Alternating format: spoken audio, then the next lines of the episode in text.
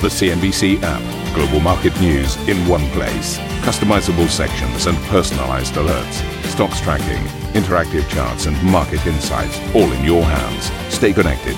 Stay informed. Download the CNBC app today. A very good morning, everybody, and a warm welcome to the program with Karen Tso and me, Geoff Cutmore. Let's get into your headlines. Standard Chartered struggles in Hong Kong trade as the Asia focused lender misses on the bottom line despite full year pre tax profit more than doubling. We will catch up with the CEO, Bill Winters, in just a few moments. Dividend takeoff. Airbus resumes its dividend for the first time in two years after the French aerospace group posts a record full year profit. The CEO, Guillaume Faury, will join us on CNBC later this morning, 11 Central European time, for that conversation. Wall Street sees another volatile session, but major indices closed virtually flat as Fed minutes showed little support for aggressive tightening. Elsewhere, the US says Russia is adding thousands of troops to the Ukrainian border, not withdrawing them, while Ukraine's president also calls into question Moscow's claims. We're seeing a large concentration of troops. It hasn't changed over the last week. We're seeing some small rotations, I wouldn't call these rotations a pullback of Russian troops.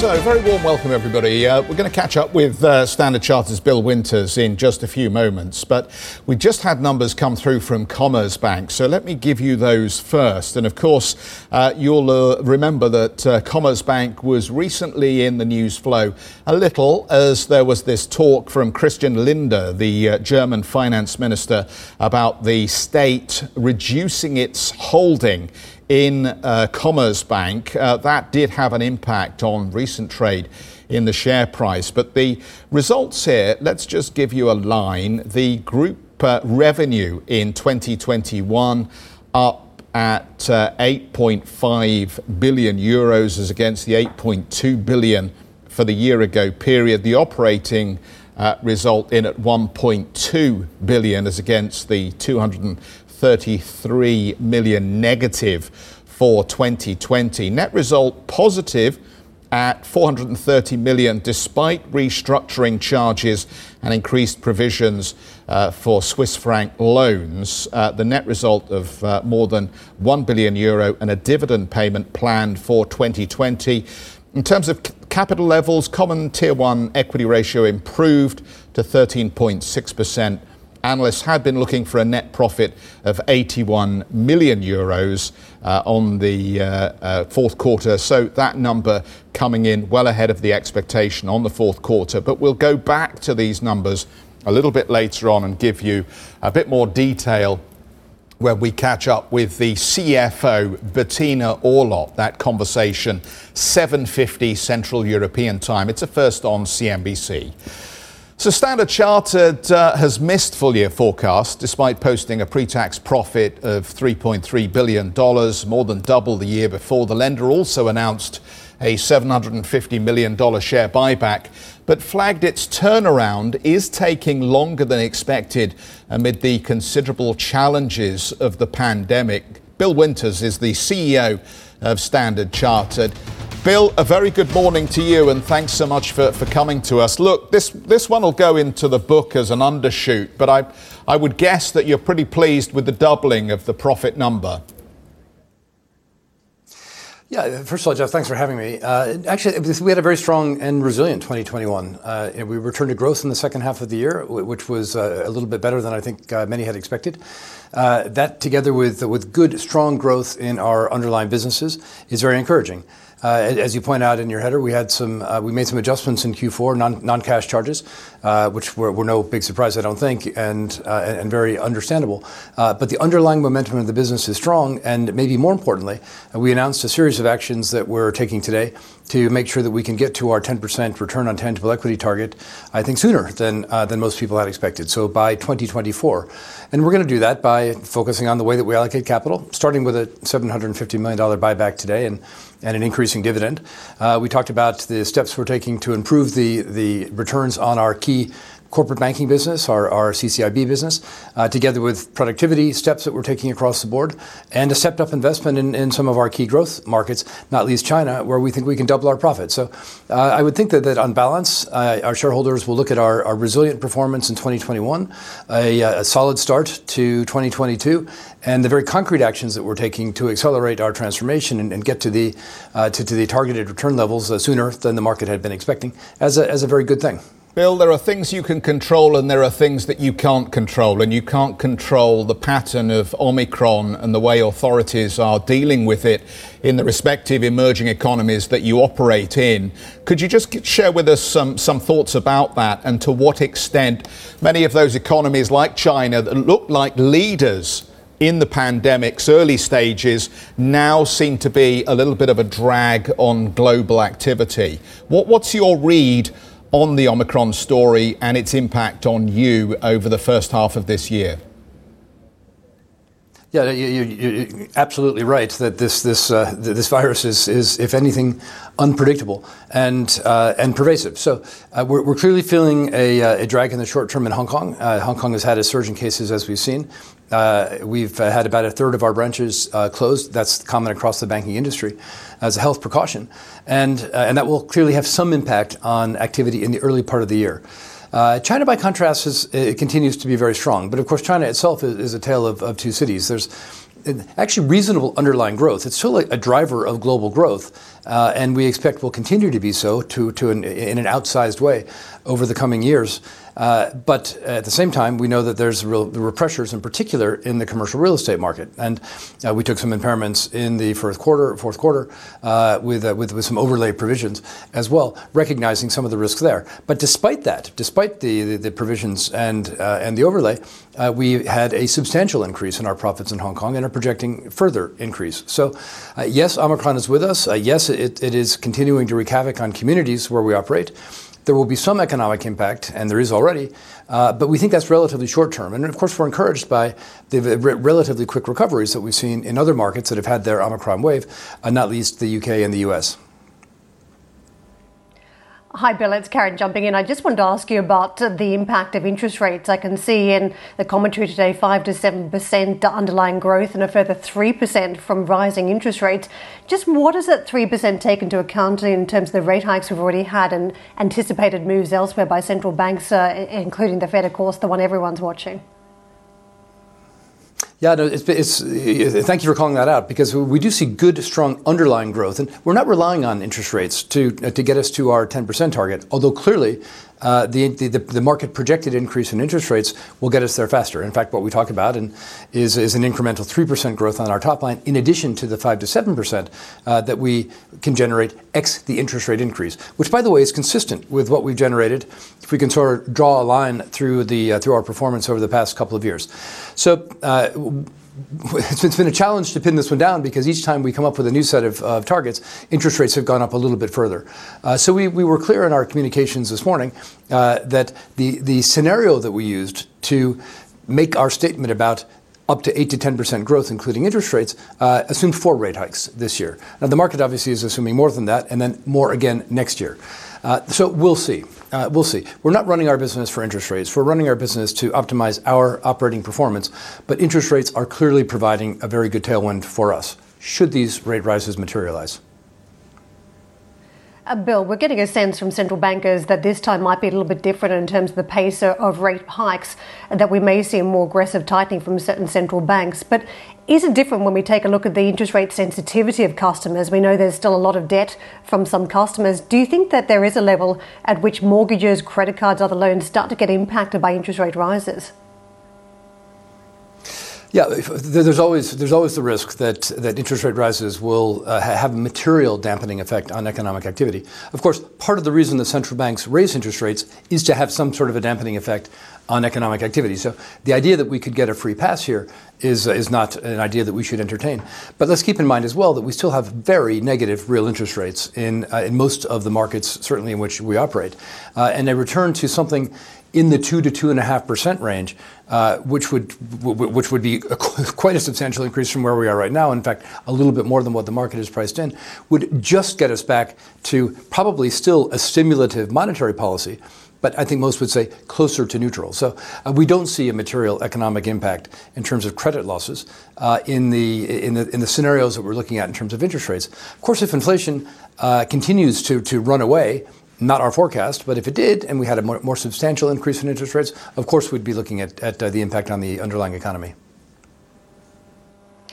Bill, in terms of the the, the uh, dividend and the buyback here, I just want to get into that $750 million share buyback to start imminently. Also, the proposed final dividend uh, for 2021 of 9 cents per share. You've been through many banking cycles, and at this point, we're seeing incredible growth in a lot of the bank stocks at this stage, taking the focus somewhat off the, uh, the, the, cash uh, handouts to shareholders here. Uh, what type of environment would you say this is in, in terms of the pressure that investors are still piling on banking CEOs to hand back returns to investors? What we felt from our, shareholders, what we feel ourselves, is that we need to have a balance. So we've got material shareholder returns. We, uh, if we can hit the financial plans that we've set out, and we have every confidence that we can, uh, we expect to return in excess of $5 billion to shareholders over the next three years. Uh, in addition that's sorry, including the 750 that we're announcing today. Now, but at the same time, we are continuing to invest heavily in our business. So we will have almost a doubling of, of, our strategic investment and an aggregate increase in our investment that will get into the 10% plus range from a, from a reasonably high level. Why do we invest? Uh, because our markets are growth markets. Uh, we're, operating in across Asia, Africa, and the Middle East. Growth is good. The, underlying business environment is good and with some interest rate tailwind as well. Uh, this is, these are markets and opportunities into which we want to invest, and our shareholders would expect us to do that. So we're balancing investment in our business with shareholder returns, and of course, we'll continue to do that. Bill, just briefly, you mentioned um, the, uh, the issue of um, uh, Chinese property um, and the impairments. C- can you just flesh that out for us and just tell us what your exposure is at this point and how comfortable you are with where you are in your current level of exposure? Yeah, we, we, have disclosed exposure of, of, uh, of uh, a bit over $4 billion. Uh, a decent chunk of that is, secured by high quality property. There's an, element that's unsecured. It's, I say, it's the unsecured exposure that the market is more focused on. Uh, for the most part, the, China real estate sector, and certainly the names to which we've lent, are, are, very solvent. In other words, their, debt as a proportion of their asset value is reasonably low. What they're facing is a liquidity crisis. And that liquidity crisis is prompted substantially by government actions uh, to just to tighten up the financial conditions around what had been a booming property sector. Uh, and we're beginning to see some easing of that tension. So some of the, the uh, large developers, including some of the ones that, that uh, we interact with, have been selling properties typically to uh, to state-owned companies, uh, and and those property sales are going through at, at, transaction levels that are more or less on market. So in other words, not at a deep discount. Uh, there's also a lot of the, the real estate developer cash is tied up in, in escrow accounts, and some of those escrow accounts are being uh, are being eased in basically rules by some of the local authorities within the Chinese provinces. So we see some prospect of, of an easing of the liquidity crisis. We don't see a property market collapse, which leaves us relatively optimistic that we can see through this uh, without a material impact on, uh, on the market or on creditors. That said, uh, with an abundance and out of an abundance of caution, we did take provisions in, uh, in the fourth quarter, and we took a, an extraordinary overlay uh, on top of those provisions, uh, which leaves us feeling very, very well provisioned against what could go wrong, even if we remain quite hopeful that it will not go wrong. Bill, a bit of a sting in the tail on this last question. I, I know to a certain extent you are somewhat um, vulnerable to uh, the international market, but it's probably appropriate to say the stock's off 40 odd percent since you took over the helm of this business. Um, when do the shareholders get a turnaround on that story? Well, I think the, the shareholders will get a turnaround on the story when we turn our actions into profits. Now, I'd like to think that we would get recognized in advance of the, the actual profits showing in the bottom line. Uh, I would still hope that we can generate enthusiasm, but our primary focus isn't on taking the actions that will pump up the stock price. It's rather taking the actions that will pump up our earnings and pump up our returns. And if we accomplish that, I have no doubt that the share price will follow. And I am very confident that we can, that we can accomplish that. Always good to see you, Bill. Thanks so much for joining us and taking the questions. Bill Winters, the CEO of Standard Chartered. Uh, let's just revisit the uh, performance, shall we? Shall we have a look? Go on then. Uh, this just gives you a sense of how the market is behaving around uh, Standard Chartered. We are popping up a Nestle chart here because we're just waiting on the uh, Nestle numbers, which we anticipate will trickle through in just a few moments. Uh, so, are we going to hang out for these? We hang? We'll just hang out for the uh, Nestle numbers, and we'll. Uh, just just to point out, we'll also talk to Schneider uh, very shortly as we uh, get results uh, from Mark Schneider, uh, the CEO of Nestle. We're also going to be speaking with Jean Pascal uh, Tricoire, who is the CEO and chairman of Schneider Electric. So there's something about being a Schneider this morning that matters. Okay, let's have a look at these Nestle numbers and, and stop monkeying around. Uh, let's have a look at the figures. The group giving us a revenue line then at uh, 87 uh, billion Swiss franc here. The uh, group with a full year adjusted earnings per share at 4 uh, uh, Swiss francs 42 the uh, group uh, announcing a free cash flow line of 8.7 billion, organic growth of 7.5% vs 7.1%.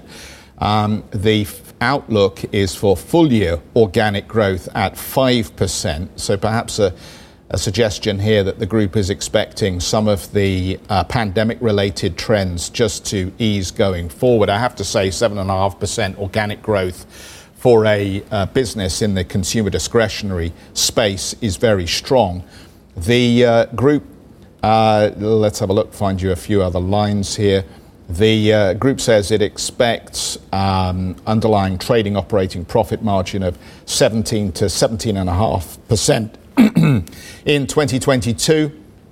The net line in terms of profitability, 16.9 billion Swiss franc uh, francs. The expectation was for 12.3 billion Swiss francs in the poll estimate. So the 2021 net profit line well ahead of expectations, and clearly it, it would uh, seem, as, as we've been pointing out here, that this is one of the companies that's been a beneficiary of uh, higher spending on um, non discretionary consumer items, and we will spend um, some more time on that, as I say, with Mark Schneider, the CEO of the business. That interview is set for 10:20 Central European Time. It is a first on CNBC. Karen, it's so nice to have you back. I hope you had a good week off so far.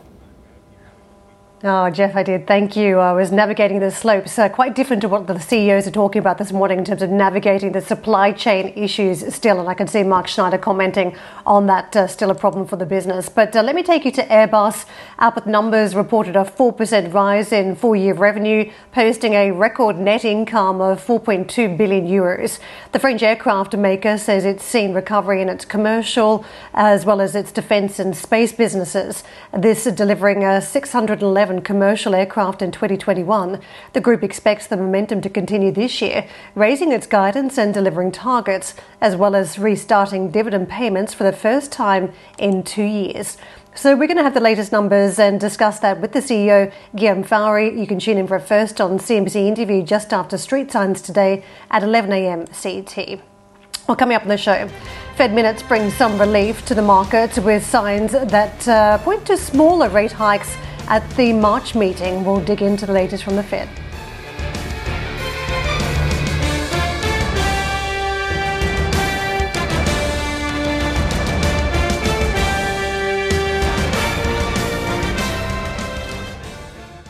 Listen to CNBC's Beyond the Valley, the podcast that explores the biggest tech news from across the globe. Join me, Arjun Kharpal. And me, Tom Chitty, every week as we bring you insights into the top stories, unpack the latest trends, and find out where the industry is headed. Now available on Spotify, Apple Music, and Google Podcasts.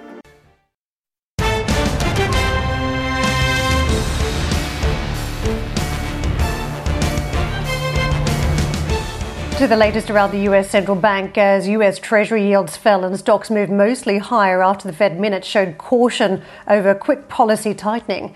Investors had started to price in a half a percentage point interest rate hike from the March meeting, but now view a quarter point hike more likely. Don't forget James Bullard in recent days had lent support to that uh, bigger 50 basis point move. Now the central bank uh, officials agreed that surging inflation would require raising rates, but said they would be updating their policy assessments at each meeting.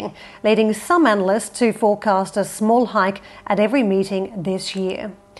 Charlie Munger has called surging prices, quote, the biggest long range danger probability, uh, apart from uh, a nuclear war. Warren Buffett's right hand man and Berkshire Hathaway's vice chair said that inflation can cause democracies and other civilizations to die, claiming that a price hike was behind the collapse of the Roman Empire. The 98 year old investor reiterated his disdain for cryptocurrencies, wishing they were banned in the United States. According to Munger, China was right to crack down on crypto, saying, We already got a digital currency that's called a bank account. A US retail sales grew 3.8% in January compared to the previous month. The jump was the biggest in 10 months and lifted sales to the highest level since records began in 1992. Year on year, it was up 13%, despite consumer sentiment slumping to a decade low, Geoff. Karen, thank you very much indeed for that. So, isn't it interesting? Karen was reading that story about what the Fed minute actually told us. And what I thought was fascinating is as I saw the commentary and the analysis coming out, uh, what I was hearing was actually a split in the interpretation of the Fed minutes. So, yes, Arguably, the minutes showed the Fed is ready to raise rates, it is ready to shrink the balance sheet soon. But on the dovish side, the doves were arguing that it showed that the Fed is not committed to any specific policy path on rate movements, and that was interpreted as a positive for risk on. So ultimately, what did we get? The markets basically traded themselves to a standstill here as you got that battle between those who thought that it was hawkish and those who thought it was dovish. No doubt Jay Powell chortling away in the Fed headquarters thinking, well, actually, we'll take that. That's probably a result. But buried within those minutes was another very interesting line about out an investigation into the methodology that the Fed actually uses. Don't lose sight of that. I know there's a, lot of people who've been grumbling about whether the Fed is behind the curve and whether its flexible average inflation targeting approach is actually working or is the reason why the Fed is lagging in policy decision making at the moment. There will be a review of the process that the Fed goes through and the way it targets inflation. Unfortunately, you're going to have to wait until 2024 for that investigation to begin. So, this is where we ended up the trading session here, which doesn't give you a lot of guidance, does it, when you think about how Asia picked up the baton and how the markets in Europe here are likely to do. What about the treasuries? Did they give us some help? How did they react to the Federal Reserve? Well, I think you get a similar picture here. We've just slipped back below the 2% level on the 10 year note, but we're sitting there or thereabouts, aren't we? And quite frankly, similar movement as far as the uh, Treasury curve was concerned here. The battle continued between those who wanted to believe that this was a more aggressive Fed and those who thought that the fact that there was no clear definition of the path means that actually if we get more negative data, that could cool expectations on the terminal rate. A lot of the damage, I think, on the hawkish side was done yesterday by that really punchy retail sales number, which suggests that Americans still continue to feel confident about spending in spite of some of these high inflation prints.